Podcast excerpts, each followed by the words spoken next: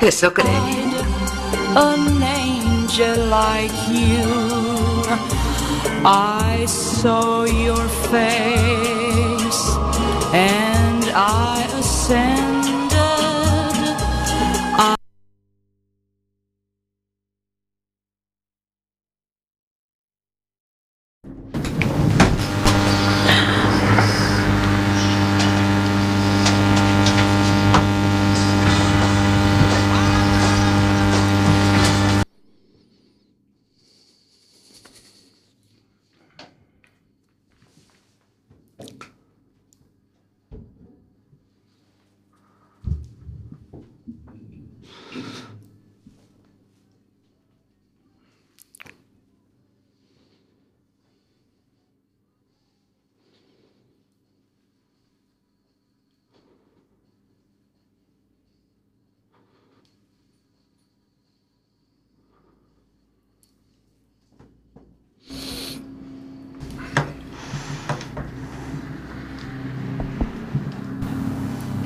Hola, hola, querida parroquia de fieles. Somos así de toreros. Estamos ya en nuestro segundo programa y pensamos que tenemos una parroquia entregadísima.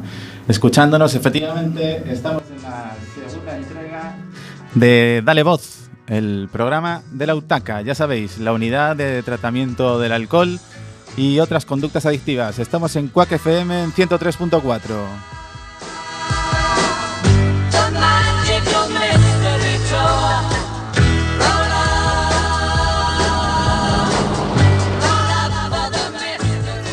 Os habla el señor Lobo, encantado de estar con vosotros otra vez. Eh, os hemos os he echado de menos, espero que vosotros hayáis hecho lo propio con todos nosotros.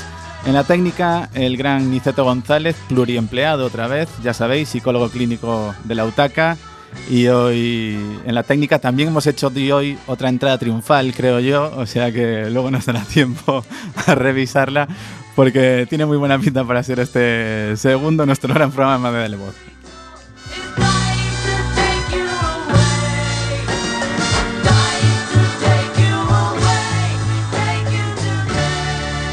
Con los Beatles de fondo, ya sabéis, el tour mágico y misterioso. Yo creo que poquito más que deciros que bienvenidos a bordo otra vez y encantadísimos de teneros con nosotros eh, a nuestra verita.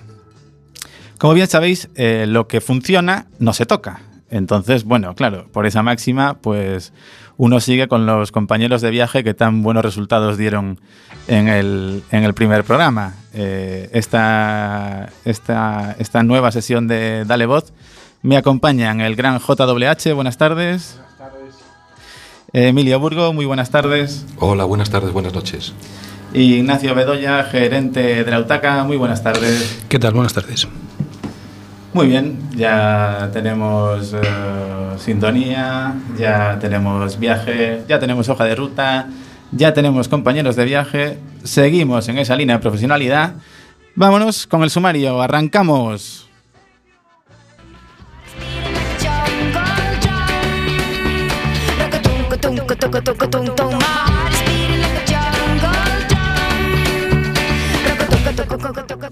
Empezamos metiendo en un jardín a nuestra invitada de lujo de hoy, el jardín secreto, ya sabéis, que hoy nos acompaña en, este estudio José Couso de Radio Cuac, eh, Marisa Bardal, trabajadora social de la UTACA.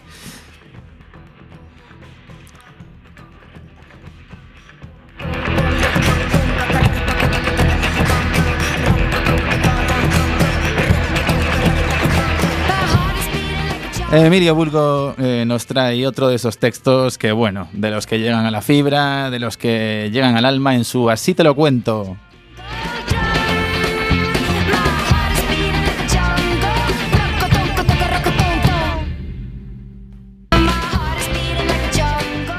Ignacio Bedoya compartirá la primera historia de autobús dentro de su sección Civitas y nos hablará también de ética ciudadana.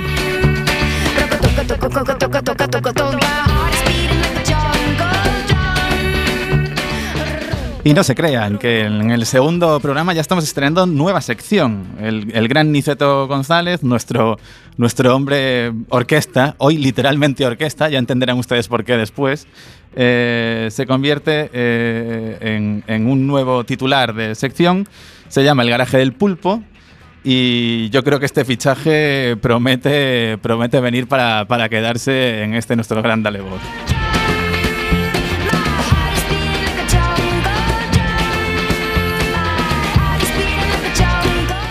El ritmo, el pentagrama, la armonía, como siempre, la trae el gran JWH con su Eres Música.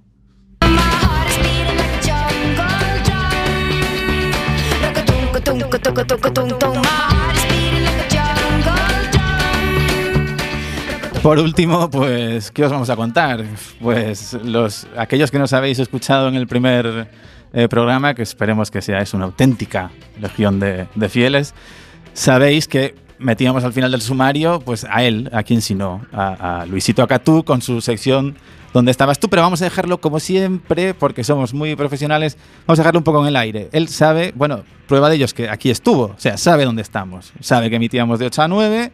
La cuestión es que, claro, volvemos a lo de siempre, la genialité es lo que tiene. Contamos con él, que aparezca o no, en fin, lo iremos viendo.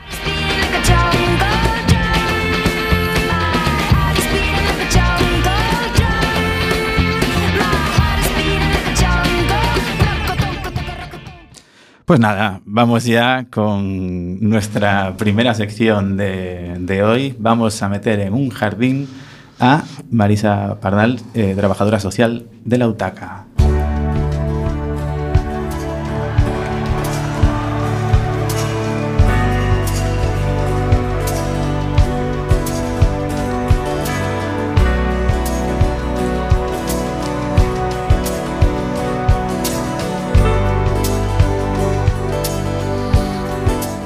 El primer programa tuvimos una, una, madrina de lujo con la doctora Inés Caijeiro, que, era, que, es, que es, vamos, la, la, doctora, la directora médica de la UTACA.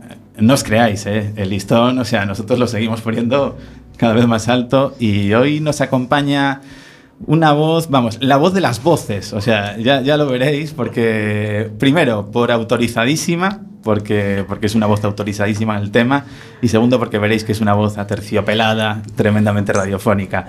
Eh, Marisa podría estar aquí por eh, muchísimas razones, porque es uno de los pilares fundamentales de la UTACA, pero para que os hagáis una idea, eh, son los primeros ojos y la primera voz que ve un usuario que entra por completo, no, totalmente por primera vez, quiero decir, perdón, en, en, la UTACA. Ella hace la entrevista previa, ella se sienta y mira a los ojos y tiene un diálogo que, bueno, no es fácil porque, claro, eh, la casita azul es lo que tiene. Entrar allí es un poco complicado, entonces tener a alguien como Marisa... Eh, pues se agradece muchísimo. Y yo creo que esta entrevista vamos a intentar hacerla como, como la de la doctora Queijeiro, es decir, que tenga un, un, valor, una utilidad pública para aquellos que nos estéis oyendo al otro lado de las, de las, de las ondas. Así que, desde luego, por la entrevistada no va a ser, porque ella ya os anticipo que va a dar mucho juego. Esperemos estar a la altura.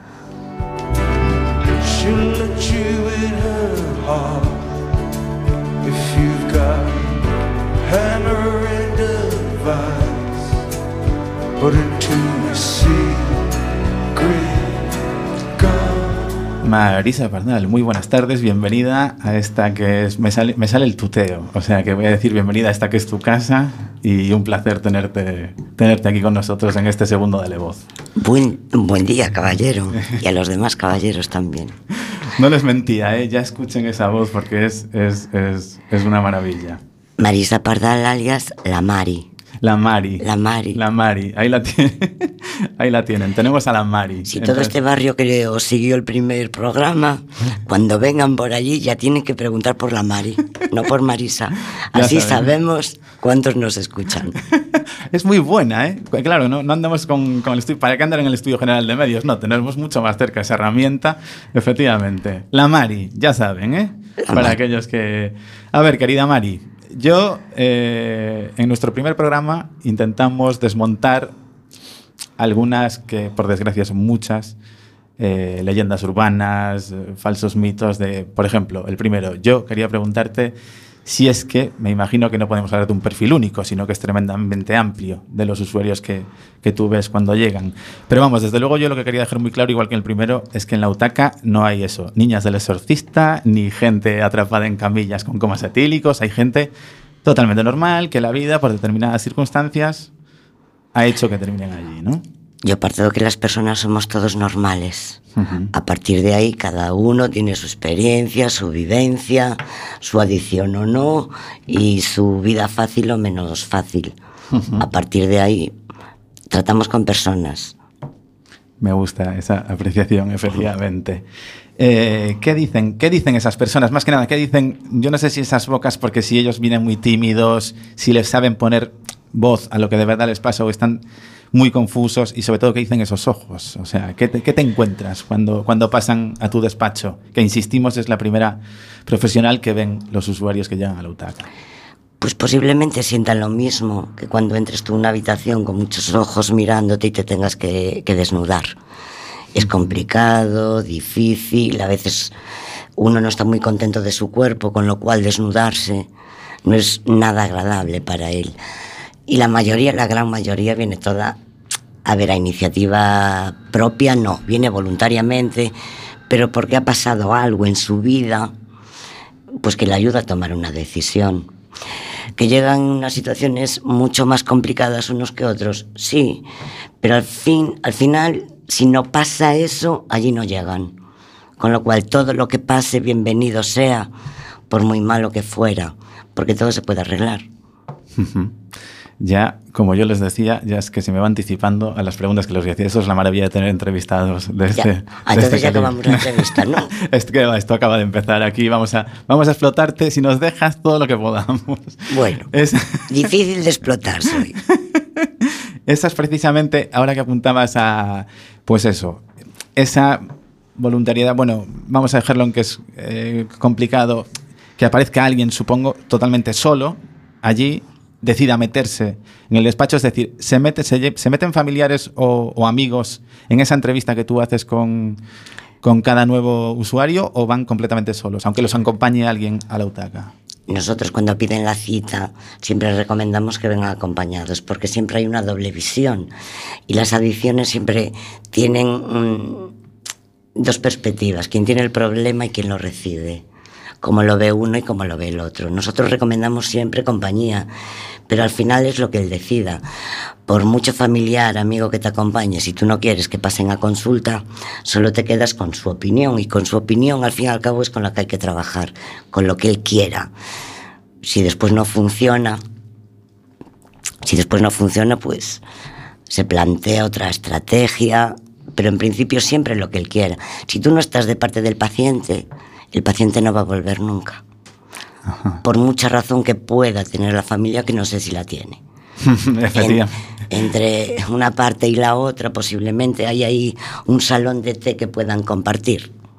Me gusta esa idea, porque me imagino que pasará eso a diario, ¿no? O sea, la familia por un lado. la- ¿Qué se le dice a un familiar? Es decir, oiga, usted aquí, o sea, apoyar y tal, pero ahora, en este momentito, yo estoy con el usuario, o sea, quiero decir, ¿cómo, cómo se le dice? Mm, Tienes que entender que el familiar también viene muy, muy superado con el problema, con lo cual dale tu- su espacio para que hable. Ya luego, si tienes que reorientar algo, aunque luego está el trabajo del psicólogo, que es quien trabaja también más ese aspecto. Pero en principio lo escuchas, lo tranquilizas, explicas un poquito lo que es una adicción, das buenos augurios, aunque al final siempre va a depender. Mm, es fácil dejarlo, es difícil mantenerlo. Influyen muchas cosas. Y la familia también lo tiene que entender. Porque a veces también viene muy quemada, viene de 20 años aguantando y de pronto no aguanta ni una. Y tampoco es eso. Buscar un intermedio no es fácil. Y ahí están nuestros psicólogos, que son los que más trabajan esa parte. Eh, me imagino también que en esa entrevista eh, es eh, fundamental, no me gusta esta expresión mucho, pero bueno, si encuentras una mejor, yo encantado, decir la verdad, ¿no? O sea, es decir, ahí hay preguntas ¿La verdad de quién? del paciente, del usuario. Claro, la verdad. Él Llegar tiene ahí su sin verdad. que- ya, exacto. que a lo mejor puede variar en cuanto esté abstinente. Efectivamente. Vale, ya tienes la mente un poquito más clara, ya te puedes marcar objetivos con los que trabajar, mejoraron muchas de las alteraciones que traías al principio, con lo cual su verdad puede cambiar. Y quieras o no, él tiene que vivir con su verdad. Nosotros no somos nadie para cambiársela. Eso también es tremendamente interesante, efectivamente.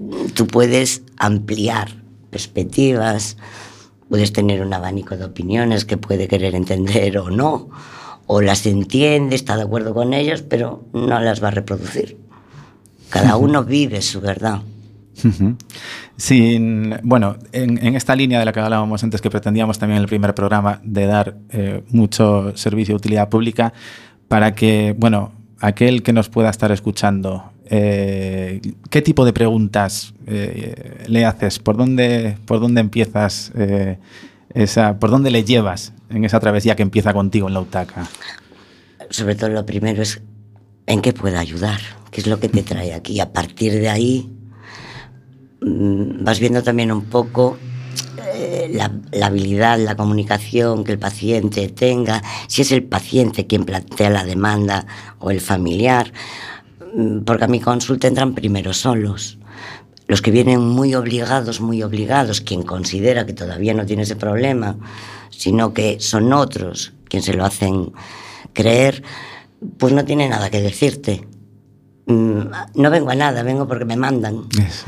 Entonces, eh, pregunto si es por alcohol o lo que sea, y en función de eso, eh, me gusta que él me explique lo, cómo bebe, cómo juega, cómo anda en el móvil, cuánto tiempo le dedica, y en función de eso, bueno, pues ahora voy, eh, llamo a tu acompañante y que el acompañante nos diga. Yo parto de la idea que todos los que tienen allí, una gran mayoría, tiene el problema, ¿vale? o por lo menos eh, hace un mal uso de alcohol. Después que sea un problema de alcohol o no, ya se verá.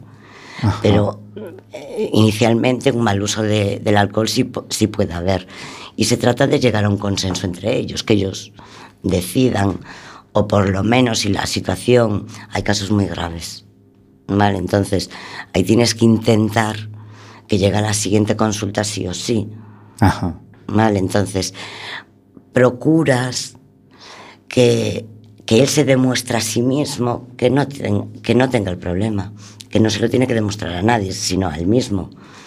Eso lleva implícito demostrárselo a la familia. Bueno, unos análisis, un vuelva dentro de dos meses a ver si cambió algo el hábito. Casi todos reconocen que en momentos puntuales pueden beber mucho más y que eso sí lo debiera de dejar. Bueno, pues para quien no está muy convencido de empezar un, muy convencido, nada convencido, que tenga un problema de alcohol, es un buen camino, un buen inicio de camino. Vale, pues vamos a ver si dejando de beber esas cantidades, pues ya la familia te deja un poco en paz, te deja de dar coñazo y tú ya no tienes que estar regando aquí siempre con lo mismo. Ajá. Eh, es importantísimo esto también que acabas de apuntar, porque efectivamente la UTACA se centra en el alcohol, pero también hablamos de adicciones al juego, al móvil. ¿Esto cada vez notas que recibes más Sí, a ver. Primeras visitas de este tipo de, adic de, adicciones, vamos. Se nos conoce mucho más por el alcohol. A lo mejor eso influye que casos de ludopatía también llegan menos, pero ya van, pero llegan. Vamos teniendo. Lo que pasa que, claro, la ludopatía antes llegaban allí con una situación económica tremenda. Entonces, solo ahí reconocen el problema de juego. Ajá. Mientras tienen la conducta, pero no, no hay deudas, es un poco más complicado de que ellos acepten. Y como es una conducta que pueden esconder, el alcohol al fin y al cabo huele. Si tú gestionas tus cuentas bancarias nadie se entera. Bueno, pues porque en casa tienen, si eres pareja, pues tienen la confianza de que tú gestionas bien. Si eres hijo, pues los padres ya ni entran ahí. Y la adicción al móvil, por ejemplo, es que, bueno, los jóvenes nos dan 3.000 vueltas en estos aparatos. Efectivamente. Yo casi tengo que funcionar con libros de instrucciones, pero esto sabe mucho más. Entonces, bueno, llegan siempre en una situación un poquito complicada y que no se entiende muy bien por parte de los familiares. Aún no acaban de entender. Muchos, dependiendo de las edades, ¿eh? Que, juega, que no juegan porque quieren. Perdón, posiblemente empezarán a jugar porque quisieron, evidentemente, y todos bebemos o empezamos a beber porque queremos. Ya luego la pérdida de control es lo que hace la diferencia. Y eso aún cuesta entenderlo. en el tema de las adicciones que no tienen sustancia es un poquito más complicado. Ah, exacto. Eh, esta, bueno, en esta línea también. Es una de- percepción mía, ¿eh? Sí, no, no, no, pero yo la comparto, por ejemplo, si vale, si vale de algo. Que luego viene el todoterreno que tenemos al aparato, nuestro psicólogo, y dice, bueno, no tengo nada que ver lo que dijo la Mari. Se lo está pasando bomba a nuestro técnico, está sonriendo y está, dándole el ok. O sea que está. Quería, quería terminar, ¿qué te parece? Porque contigo vuela en los minutos de radio, que es una maravilla, con un mensaje optimista. Porque me imagino que muchos de los usuarios que, primero, que nos puedan estar oyendo ahora, o sea, que se conviertan en algún momento en usuarios, o los por experiencia lo que hayan, los que hayan pasado ya por tu, por tu consulta en esa entrevista previa, llegarán pues eso, con un mar de dudas tremendo, con- sobre todo con muchísimo temor, me imagino, con ISIS, ISIS, ISIS y compañías que, que todos... Tengo un hemos- amigo Easy, Sí. le ponía un Easy a todo. Para los que no sepáis lo que es un Easy, es aquella persona que tiene un, se le plantea una situación que es todo positivo, que va a salir todo bien, pero ya está pensando en lo negativo. Y entonces es, te tocó la lotería, 20 millones. Y dice él, ah, ¿y si no los llego a cobrar? ¿Y si esto me trae poca felicidad? ¿Y si no sé qué? Entonces eso entorpece todo. Yo procuro que no haya ISIS. Te- Tenemos amigos comunes porque yo tengo otro que también... Sí, eh, o ¿a sea, que sí? se- se- veo perfectamente retratado que personaje. en cuanto dejan de ver los ISIS, van genial. Y este, este tipo de ISIS o, o de temores, cuando ves a alguien que ha pasado, supongamos, hace dos o tres meses con ese tipo de ISIS o de yo no salgo de esto, yo no salgo de esto, y lo ves entrando en la casita, ya en terapias o algo así, eso tiene que dar un, un- un algo, ¿no? Muy- Yo- que a pesar de tantos años de profesión, Yo- te sigue... Yo siempre digo, "Mm, non teñas prisa, que levamos moitos anos bebendo.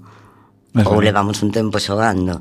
Non tengas prisa, pero tampouco descanses. E tamén en alcohol, sobre todo, mm, hai algo que les causa mucha presión y es no puedo volver a beber jamás. Oye, no lo pienses, porque no tengo ni idea. Hazlo ahora. La gripe la tienes ahora, la tienes que tratar ahora, no el año que viene. Trata ahora la gripe, que si se reproduce, te vuelven a dar una aspirinita. Entonces, sal, arranca, y después ya se irá haciendo camino. Bueno, yo, desde luego, un auténtico placer, un millón de gracias. eh, y bueno, comprenderán ustedes que yo, eh, con esta entrevistada y con esta voz, eh, la última pregunta sea darle un regalito con lo bien que nos ha tratado ella.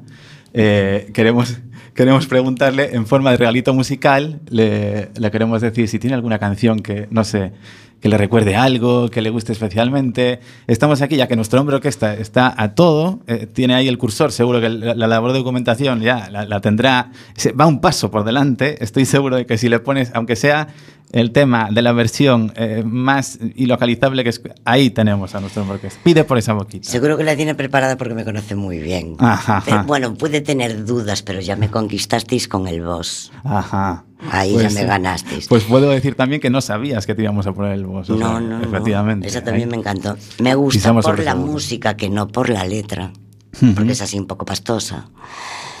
La, la versión del eh, Mrs. Robinson de los Limonheads no puede ser de otra manera, porque la Mari es rockera y heavy. Me gusta toda la música, para eso me encanta.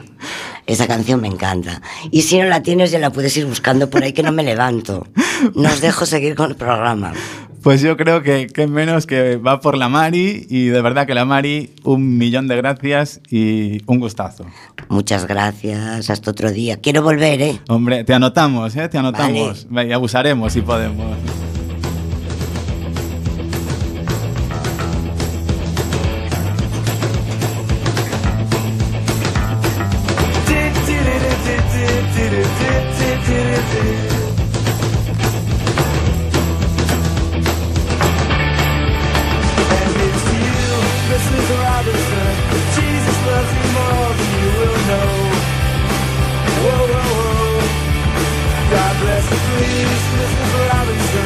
Heaven holds a place for those who pray.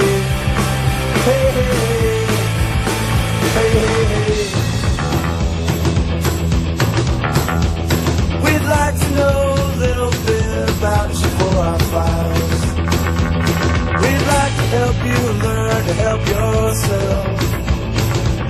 Look around you, all you see are sympathetic guys.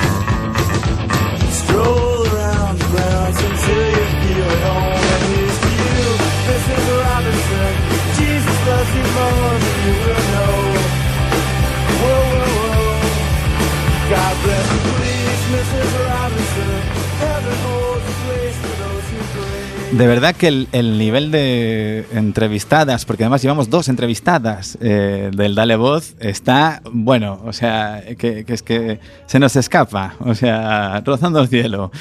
Bueno, eh, seguimos con nuestra hoja de ruta y como bien, como bien saben ustedes que nos, han, que nos han seguido fielmente en el primer programa, llega nuestro querido y grandísimo eh, Emilio Burgo con su Así te lo cuento, no se lo pierdan.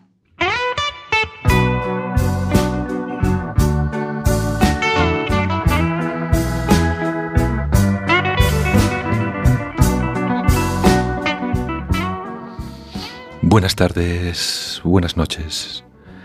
A veces, a veces me acuerdo de cómo mi madre me cuidaba cuando yo era pequeño.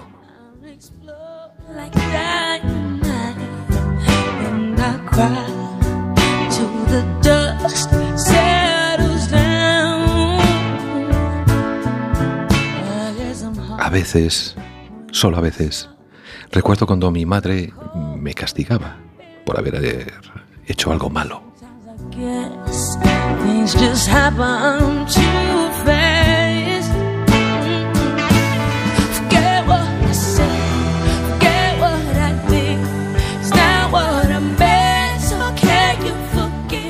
Y a veces, alguna vez, pienso en la vida que ha llevado mi madre, en su historia. Soy Emilio Burgo y así te lo cuento.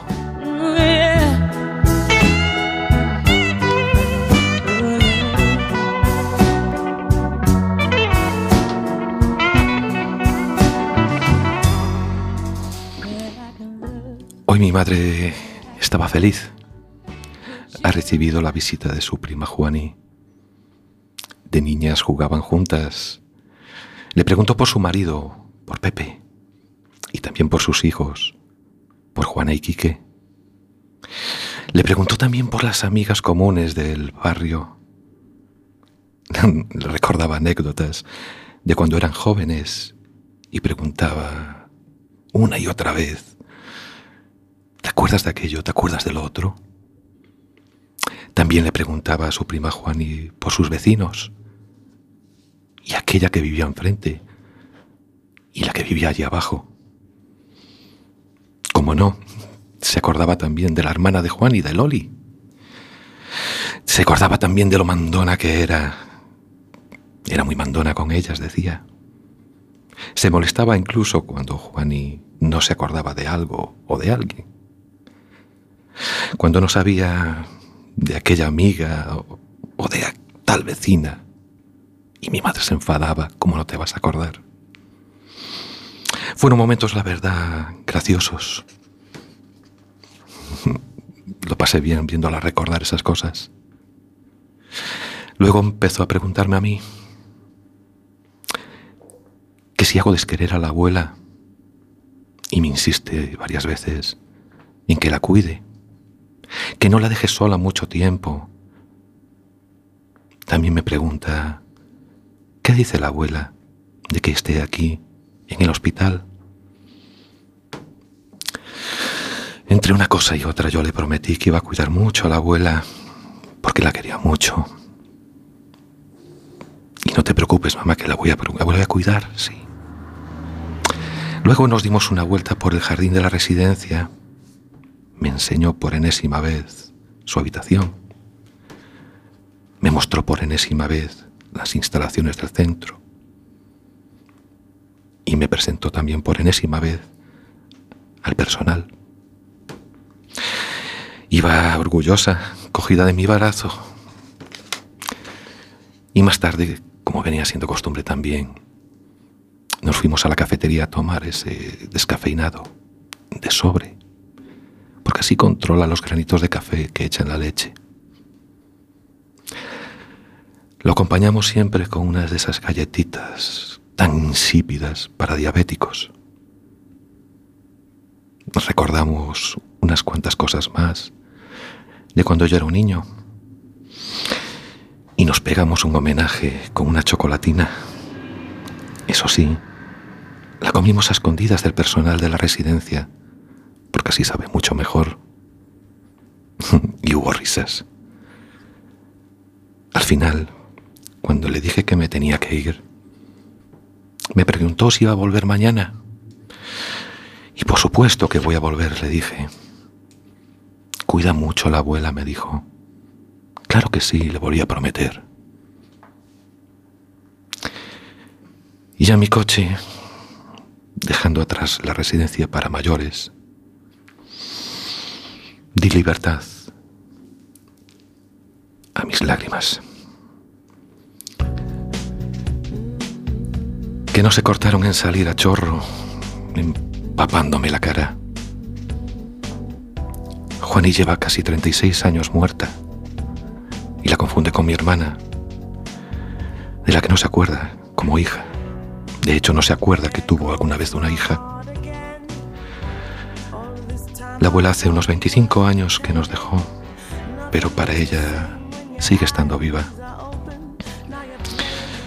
Y en mi mente, la cara dulce de mi madre, mirándome con esos ojos grises y tristes, que, sin necesidad de hablar, me dicen a gritos, dime, dime quién soy.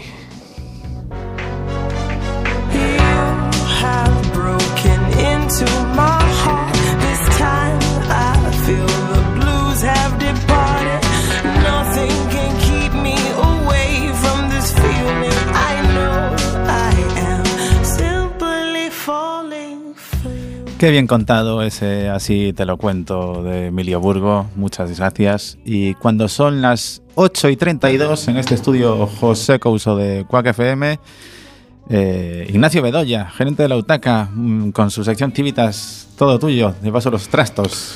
Pues muchísimas gracias. Eh, vamos a ver si le damos un poco a la sintonía.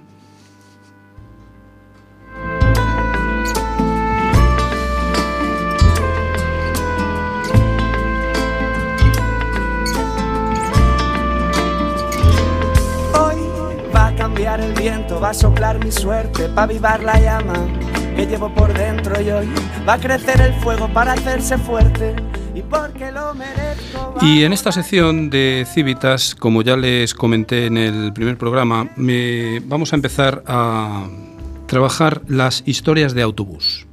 Las historias de autobús son, eh, pues como su propio nombre indica, historias que suceden en el autobús todos los días y que están escritas por ciudadanos y ciudadanas anónimos y anónimas que todos los días pues, utilizan este medio de, de transporte. El título de la historia de autobús que hoy nos ha hecho llegar una de las eh, ciudadanas en concreto que, que viaja en el autobús se titula El señor que se quiere colar. Acero de mi voz se va. Tras un mes de vacaciones me invade la pereza de retornar al trabajo, a la rutina de madrugar y a la costumbre de esperar al autobús. Esa oruga roja que traslade mis pocas ganas de hoy a la otra punta de la ciudad, a las siete y media de la mañana y en septiembre, que ha decidido comenzar en el mejor día de la semana, se despierta bastante frío. De lejos, vacía, casi inhóspita diría, la marquesina solitaria. Busco la banda sonora que me acompañe en este primer viaje de la temporada y una mujer a la que no conozco me saluda al, situarse a mi lado bajo la marquesina, que poco a poco, como en un lento goteo, ya se va convirtiendo en una parada, poblándose de rostros tan adormilados como el mío y de historias de autobús.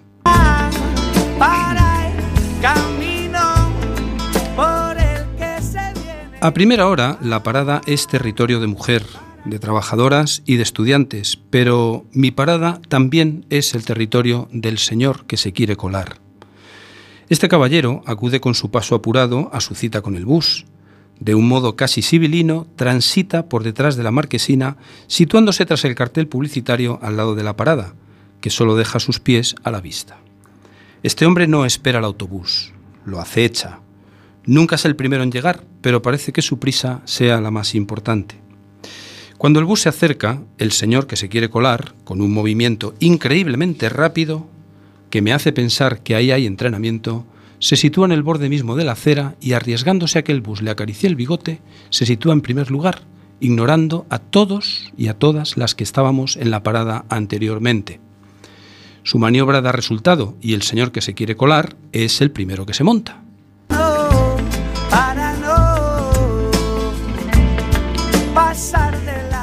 Parece tener calculado el punto exacto en el que se va a parar el autobús. Se le ve tan orgulloso entrando el primero en el autobús.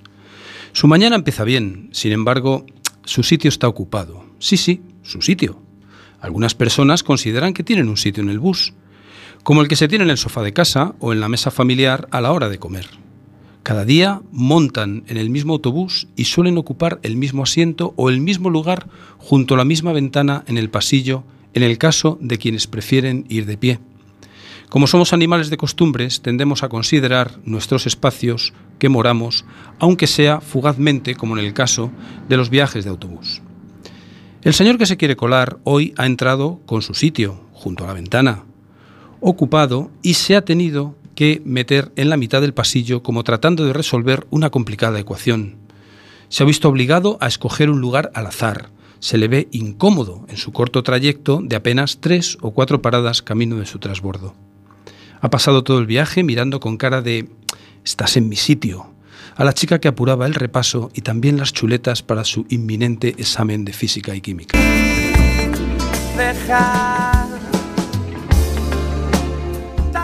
El señor que se quiere colar ha bajado del autobús. Cada día baja del mismo autobús, en la misma parada, para hacer el mismo trasbordo. Imagino la expresión de su rostro. La parada estaba plagada. Es día de vuelta al trabajo para mucha gente. Y en esta ocasión su maniobra a lo ninja no será posible. No hay cartel publicitario, no hay marquesina que rodear civilinamente. La parada se limita a un sencillo poste.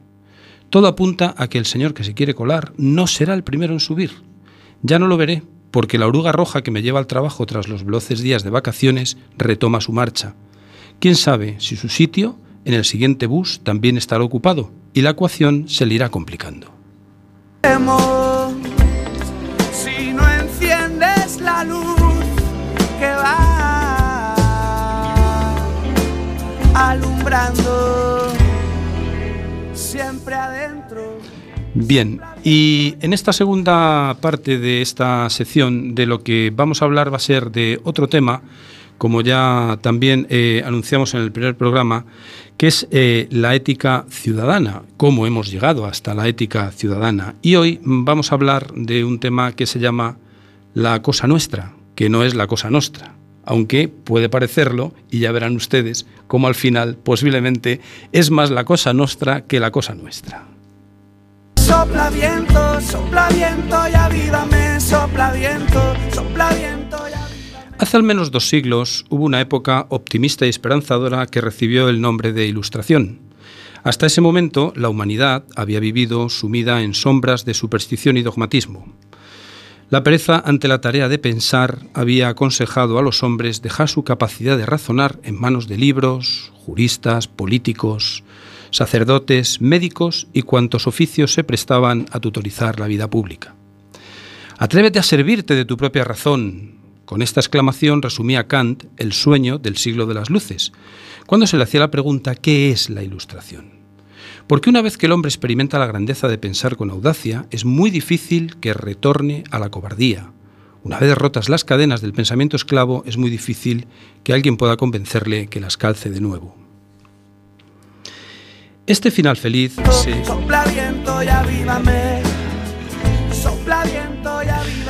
Este final feliz se fiaba al progresivo éxito de cinco nuevas claves de la sociedad. La autonomía de las personas, que es la capacidad que cada uno de nosotros tenemos de regirnos por nuestras propias leyes, rechazando leyes impuestas. La civilidad de los ciudadanos, que es la virtud por la que se hacen responsables de la vida pública, que es a fin de cuentas cosa de nosotros. La legitimidad de unas leyes promulgadas teniendo en cuenta lo que todo y cada uno de los ciudadanos podríamos querer la justicia de las instituciones, atentas al principio de imparcialidad, que no hace acepción de personas, y la tolerancia de las religiones, dispuestas a descubrir aquellos valores en que coinciden, a respetar aquellos en los que discrepan, sin hacer dejación de ellos. Estas claves, necesarias para un proyecto de pacto en el que los hombres se, comprometían a formar una sociedad civilizada, regida por leyes e instituciones justas, era a juicio de los ilustrados un contrato para ganar libertad. Los señores humanos no son esclavos ni súbditos, pensaban ellos, sino señores. Señores que han sellado un pacto para organizar conjuntamente la vida pública en la que esas cinco claves se entrelazan para evitar una existencia salvaje, sin normas comunes, que a nadie beneficia y en la que cualquiera puede perder la vida, la propiedad o su capacidad de dirigirse por sí mismo. Sopla viento, sopla viento y avívame, sopla viento, sopla viento y avívame. La historia es, al fin y a la postre, un largo proceso de degustación de aquellos valores que van dando un sello de calidad de vida personal y compartida. La idea de Hegel de que la libertad no consiste solo en poder elegir, sino sobre todo en poder hacerlo en una comunidad política que ofrezca buenas alternativas entre las que optar, desgraciadamente para todos nosotros se derrite como un azucarillo en el café. Algunas democracias actuales, lastradas más que potenciadas por partidos anquilosados, por instituciones injustas, aunque sus principios no lo sean, hacen que aquella proclamación del siglo de las luces esté arrumbada y que en algunas cuestiones continuemos en el siglo de las sombras. La cosa pública, tanto local como global, parece que no es cosa nuestra, sino de las mafias, de las solidaridades grupales que siembran obstáculos casi insuperables a cualquier proyecto de justicia global.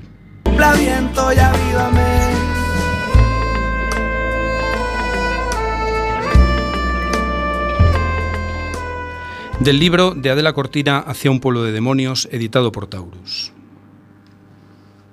Muchísimas, muchísimas gracias. Muchísimas gracias, Ignacio, por, por la sección de Civitas y por esa primera historia del, del autobús.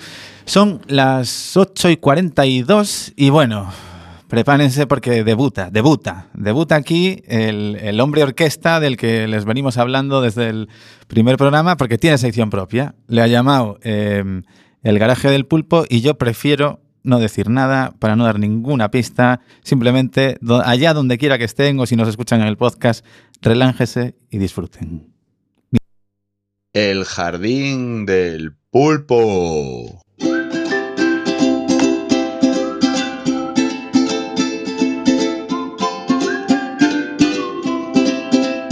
Siempre he querido ser un pulpo.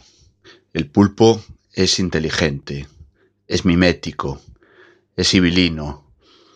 Es un ser que es capaz de realizar varias actividades a la vez con cada uno de sus tentáculos. Además, se alimenta casi exclusivamente de marisco y está muy bueno.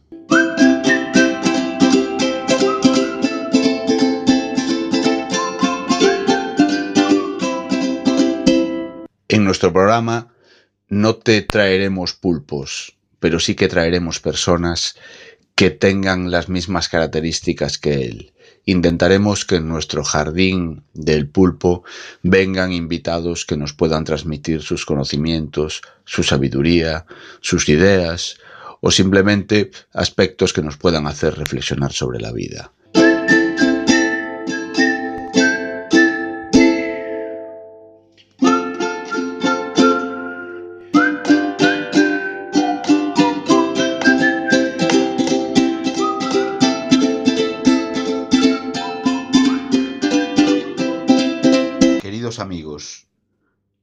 Garaje de los pulpos queremos traeros a un invitado muy especial. Hemos buscado y rebuscado por el mundo y hemos encontrado a un joven inventor americano cuyo nombre es Aston Koffer, que ha encontrado un método fantástico que os va a interesar mucho. Es el método de cómo convertir el poliestileno en carbón activado para purificar el agua. Es una gran revolución.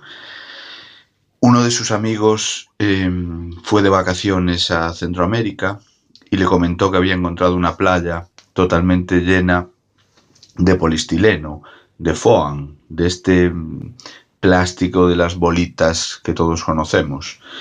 Y eh, Aston se juntó con, con dos de sus amigos y montaron un grupo de trabajo y estos adolescentes al final lograron un método para poder reciclarlo y convertirlo en, en carbón activado. Eh, la entrevista con él es en inglés, por lo tanto voy a, traducirlo y voy a incorporar simplemente los, los fragmentos más interesantes. Lo ideal sería poder convertir el poliestileno en otra cosa. Como el poliestileno eh, contiene carbón, se plantearon este grupo de adolescentes la posibilidad de convertirlo en carbón activo y este carbón activo poderlo usar pues para procesos futuros de depuración, etc. Aston nos informa que después de partir de la idea de convertir el poliestireno en carbón activado, eh, empezaron a usar muchos métodos por medio de calor y por medio de conseguir a través del calor y de diversos productos químicos que se convirtiera en carbón.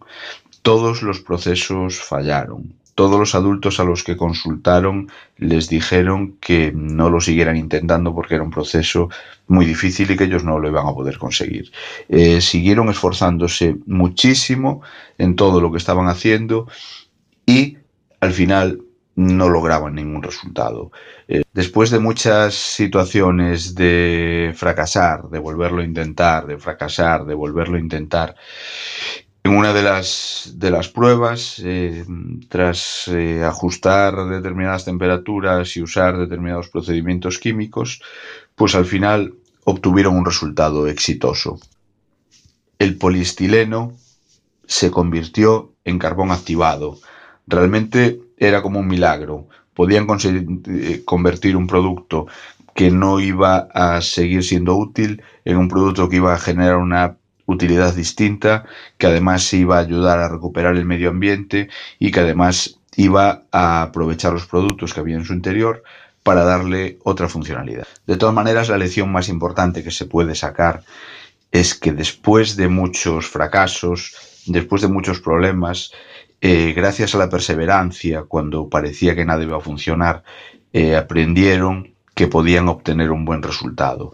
Citando palabras literales de Aston, acabamos diciendo, tomamos un problema que muchos creían que era imposible y lo hicimos posible y perseveramos aun cuando parecía que nada funcionaría. Aprendimos que no se tiene éxito sin un poco o mucho de fracaso. Al final, esta es la conclusión. El fracaso es necesario para el éxito y tropezar es necesario siempre y cuando nos obliguemos a levantar la cabeza.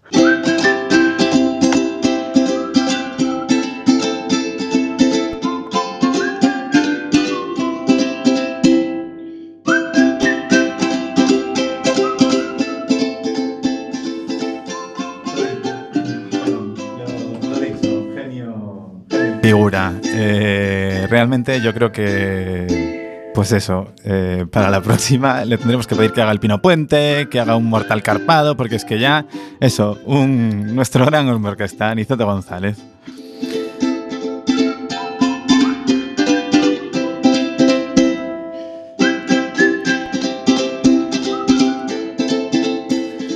Son ya las 8 y 48 y ¿quién llega? Llega nuestro ritmo, nuestro pentagrama, nuestra armonía, nuestra melodía, el gran JWH. Muy buenas tardes. Buenas tardes.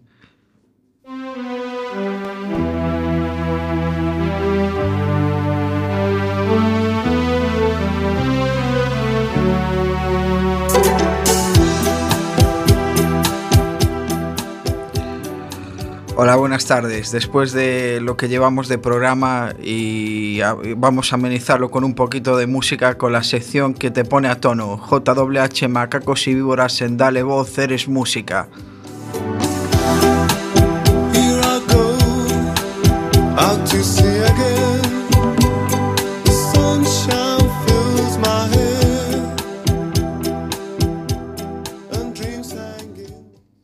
La sección de hoy me he tomado la libertad de, titular, de titularla como el legado del Club de los 27.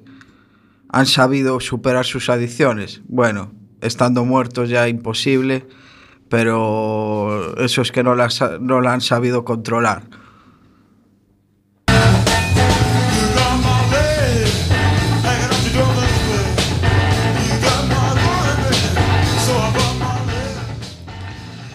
La canción que escuchamos de fondo es de Jimi Hendrix Freedom y en unas de sus estrofas, si la traducimos de manera literal, puede decir, me tienes con el corazón pidiendo LSD. Un claro ejemplo de que era adicto a ello, aparte esta persona, este ilustre músico, comenzó co- coqueteando con el alcohol, subiendo escalafones y peldaños en el consumo y tenía un problema que nunca sabía decir que no.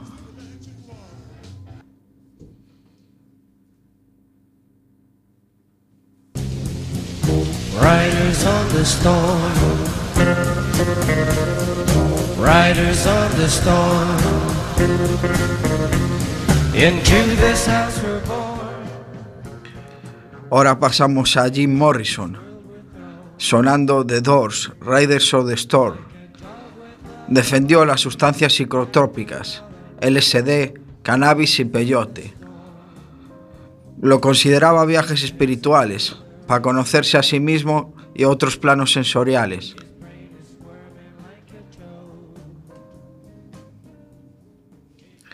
Ahora, ¿quién vendrá? ¿Podrá ser la reina de rock and roll?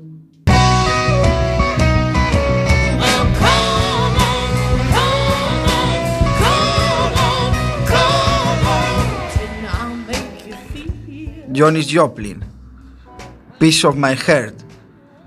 Podemos considerar que esta mujer no tenía adicciones, dejémoslo en el aire. Pero también es que por desgracia forma parte del club de los 27 de rock and roll, porque luego hay muchos más artistas que también murieron en esa edad o cercano a ella.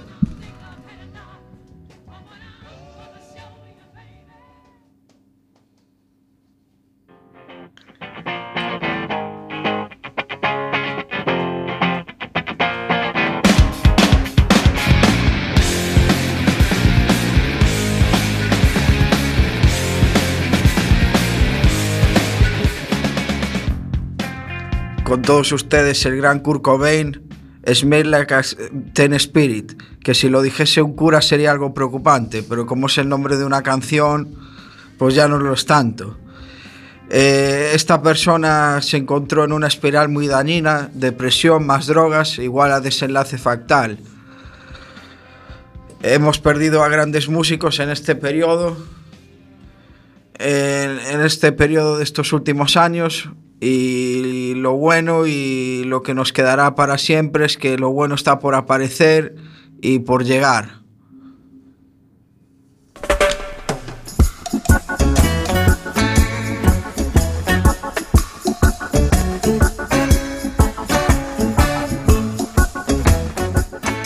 Vive en paz, no el drama. Ama a tu familia y con quien acabes a la cama. Y así hasta dentro de dos semanas. Hasta aquí la sección que te pone a tono. Eres música. Un cálido abrazo JWH. Paz.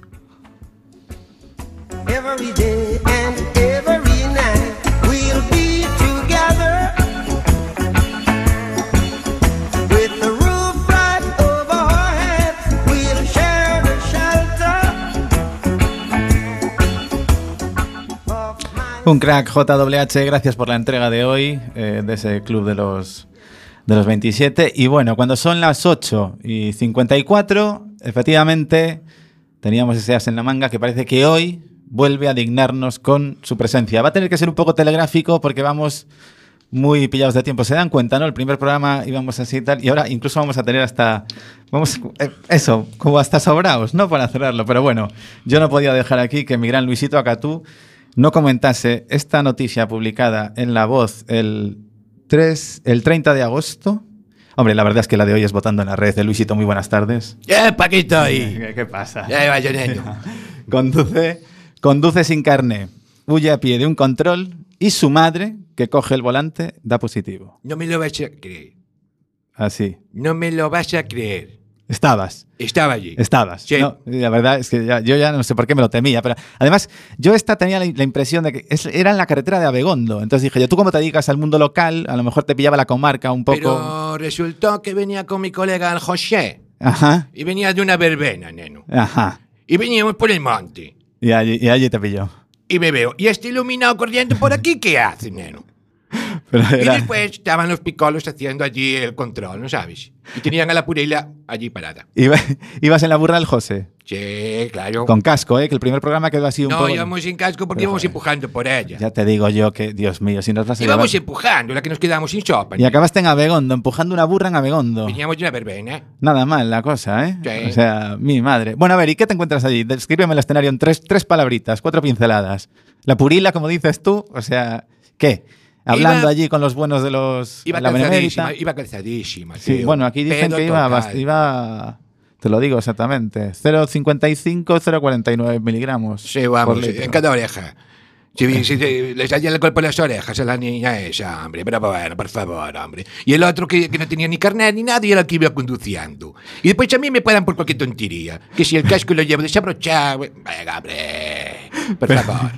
Mira, lo del casco, vamos a acabar con este mensaje porque el, el próximo, el próximo día tendremos- te daremos cinco minutos más de gloria porque eres, es para dártela esos cinco y esos diez, pero ya sabes que la actualidad manda y nosotros tenemos que, que dejarlo por hoy, no sin antes agradecer primero al visito. Concéntrate un poquito en, en la ciudad, ¿no? El área ya te queda como un poco grande y sobre todo si vas por allí siempre con casco, ¿eh? Siempre, con casco. Siempre, siempre. Como si es el de Coca-Cola. Os dejamos, muchas gracias, os dejamos con una cita del escritor George Orwell que decía, en tiempos de engaño universal, decir la verdad se convierte en un acto revolucionario. Muchísimas gracias y ya si eso, la semana que viene hablamos del botellón. Chao, chao. Adiós amigo, goodbye